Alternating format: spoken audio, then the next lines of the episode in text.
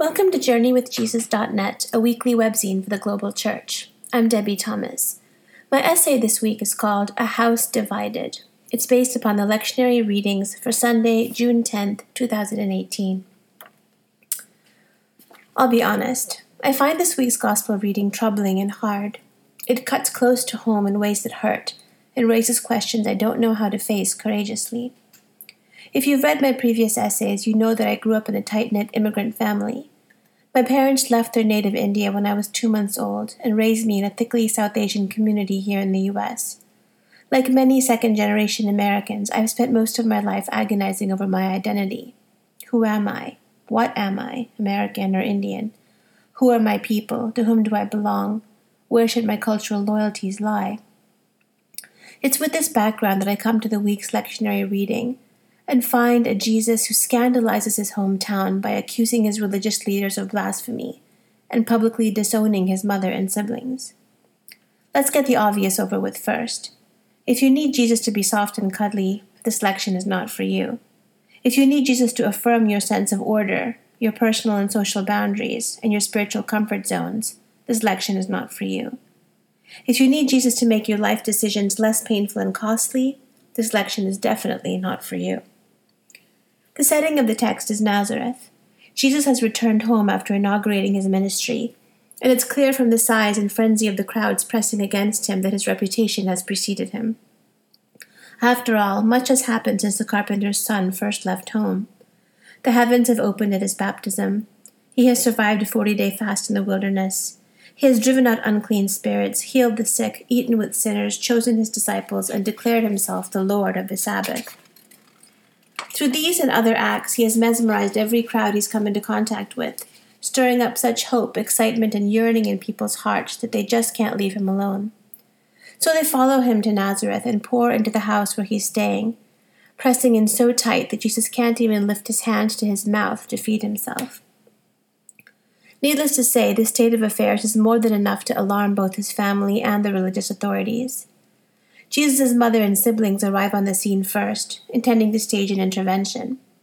Mortified by the neighborhood rumors that Jesus has lost his mind, Mary and her other children stand outside the jam packed house and call for Jesus, hoping in vain to restrain him. The scribes show up shortly thereafter, having come down from Jerusalem to investigate this new teacher, and declare that Jesus is evil and a threat, not a benign healer empowered by God, but a fiend possessed by Beelzebub the ruler of the demons. It's too easy for us, having the benefit of historical hindsight, to write off these people who accuse Jesus of insanity and demon possession, as if discernment is a neat and tidy process for us moderns, as if we never mistake evil for good, or better for best, or bravery for insanity. The fact is, neither Jesus' family nor the scribes from Jerusalem are evil or ill intentioned. They are earnest people dedicated to maintaining stability during a fraught time. Jesus' family desires order and peace in the domestic sphere, and the scribes desire order and peace in the religious sphere. Don't we all? They're not out to thwart God, they just want to keep things respectable. Which is why I think I find Jesus' behavior in this lection so upsetting. The Jesus of Mark chapter 3 is harsh, austere, and impatient. Instead of responding compassionately to the scribes, he shreds their arguments with clever parables and accuses them of blasphemy against the Holy Spirit, an unforgivable sin. Instead of going out to greet and reassure his mother and siblings, he rejects their interventions, renounces their claims on his life, and trades them in for a new family of his own making. What is Jesus doing? And why does he do it so impolitely? I don't know for sure, but I wonder if he's navigating through the same questions I listed at the start of this essay, the same questions that have caused me such pain and grief as a daughter of immigrants in a bifurcated world. Who am I? What am I? Who are my people? To whom do I belong? Where should my loyalties lie? Redefining one's identity, whether in a family or in a religious institution, is a provocative act, and it almost always comes at a price.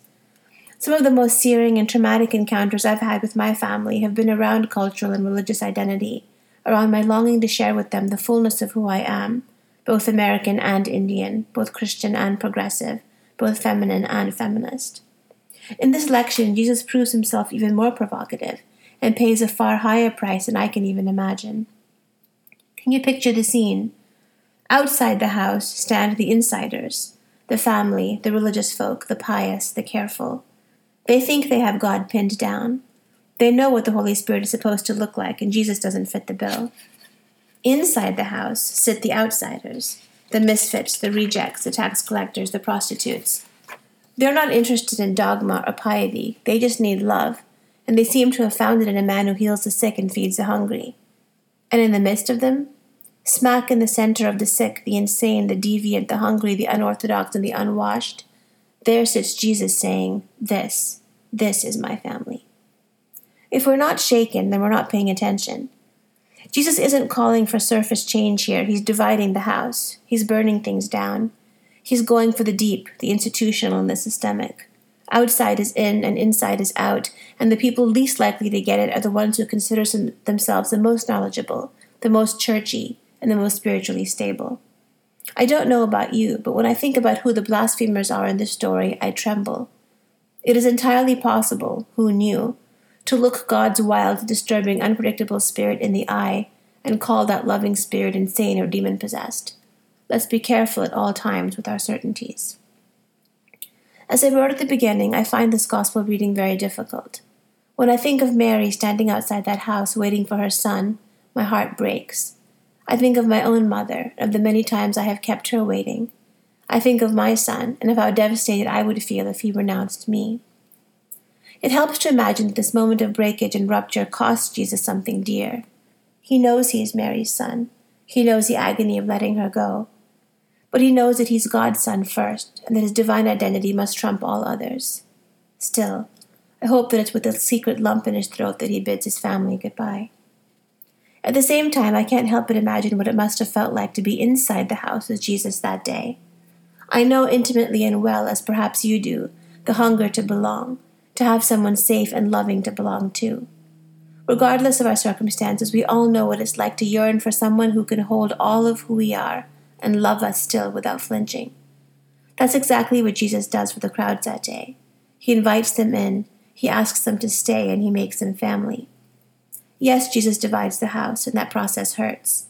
But he doesn't divide it to make us homeless. He divides it to rebuild it, to make it a more spacious, more welcoming, and more beautiful place. The Spirit of God is neither insane nor evil. The Spirit completes what He begins. His house will be a house of healing for the whole world. For books this week, Dan reviews Prairie Fires The American Dreams of Laura Ingalls Wilder. Of all the many books that Dan's wife read aloud to his three children, none was more popular than the nine volume series Little House on the Prairie by Laura Ingalls Wilder. In that regard, we were not alone. The books have sold 60 million copies, been translated into 45 languages, turned into one of the longest running shows in television history, and been the subject of numerous adaptations for stage and screen. Caroline Fraser's literary biography is a meticulous and comprehensive account of the book, books, and their author, that will be the new gold standard on the subject. The New York Times is only one of many papers to list Prairie Fires as one of the best books of 2017. In addition to the fascinating rags to riches life of Wilder and her extended family, two major questions have always loomed over the books. First, are they true? Is it fiction or nonfiction? Are we reading a factual account of a little girl on the Great Plains of the 1800s, or is this a highly edited story that is closer to fiction? This is a complicated question, as Fraser shows, for many reasons, but this much can be said. When the first volume was published in 1932, it was marketed as fiction, not autobiography. Wilder's truth was less a matter of fact than of her memories, feelings, and convictions. Her work was based on facts, but not factual. It was historical fiction, not history. Its chronology and certain incidents and characters were invented, altered, and fictionalized. Second, what role did Wilder's only child, Rose Wilder Lane, play? Did she ghostwrite the books? A large part of Fraser's book explores a deeply complicated and volatile relationship between mother and daughter. Indeed, there is a separate comprehensive biography on Lane, who was a deeply troubled person, a shameless liar and tabloid journalist, impulsive, profligate, perhaps bipolar, and subject to several nervous breakdowns. It's now clear that Lane took Wilder's drafts and polished them with her considerable literary talent and marketing skills. Wilder's Little House books are what Fraser calls a profound act of American myth making, about the rugged individualism and self reliance of the early homesteaders, remembered through an idealized and even romantic lens. The books leave you with a carefully calculated feeling of the pioneer's triumph against all odds. The reality of Wilder's pioneer life was far different. It was his life of unimaginable privation, near starvation, exhaustion, failure, poor choices, unpaid debts, constant moving, and regret. By the time she was 18, Wilder had lived in a dozen homes. Roughly half the pioneer farmers failed. My life has been mainly disappointment, said Pa late in life. For Wilder herself, her memories as a little girl represented both treasure and torment, both sunshine and shadow. For films this week, Dan reviews Long Shot. This 45 minute crime documentary by Netflix Originals is equal parts terrifying and infuriating. On August 12, 2003, Juan Ignacio Catalan was arrested early one morning at his workplace. He was charged with murdering a 16 year old girl, eventually placed in a supermax prison for the worst criminals, and faced the possibility of a death sentence. But he did not commit the crime. In fact, at the time of the murder, he was at a Dodgers baseball game with his daughter. Not to spoil the movie, but through a series of wildly improbable events, the dogged persistence of defense attorney Todd Melnik, and the cooperation of Catalan's girlfriend, the LA Dodgers, HBO, and Nextel, Catalan was able to prove exactly where he was at the time of the murder. The movie draws upon audio and video recordings of Catalan's interrogation by two LAPD detectives and even the trial itself. It's terrifying to think what could have happened to him, and infuriating to witness what the two detectives and the prosecutor did. In the end, Catalan won a $320,000 settlement against the LAPD, and the two detectives were disciplined. And finally, for poetry this week, Mary Oliver's The Journey. One day you finally knew what you had to do, and began, though the voices around you kept shouting their bad advice though the whole house began to tremble and you felt the old tug at your ankles. Mend my life, each voice cried. But you didn't stop. You knew what you had to do, though the wind pried with its stiff fingers at the very foundations, though their melancholy was terrible. It was already late enough, and a wild night, and the road full of fallen branches and stones. But little by little, as you left their voices behind, the stars began to burn through the sheets of clouds, and there was a new voice, which you slowly recognized as your own, that kept you company as you strode deeper and deeper into the world, determined to do the only thing you could do, determined to save the only life you could save.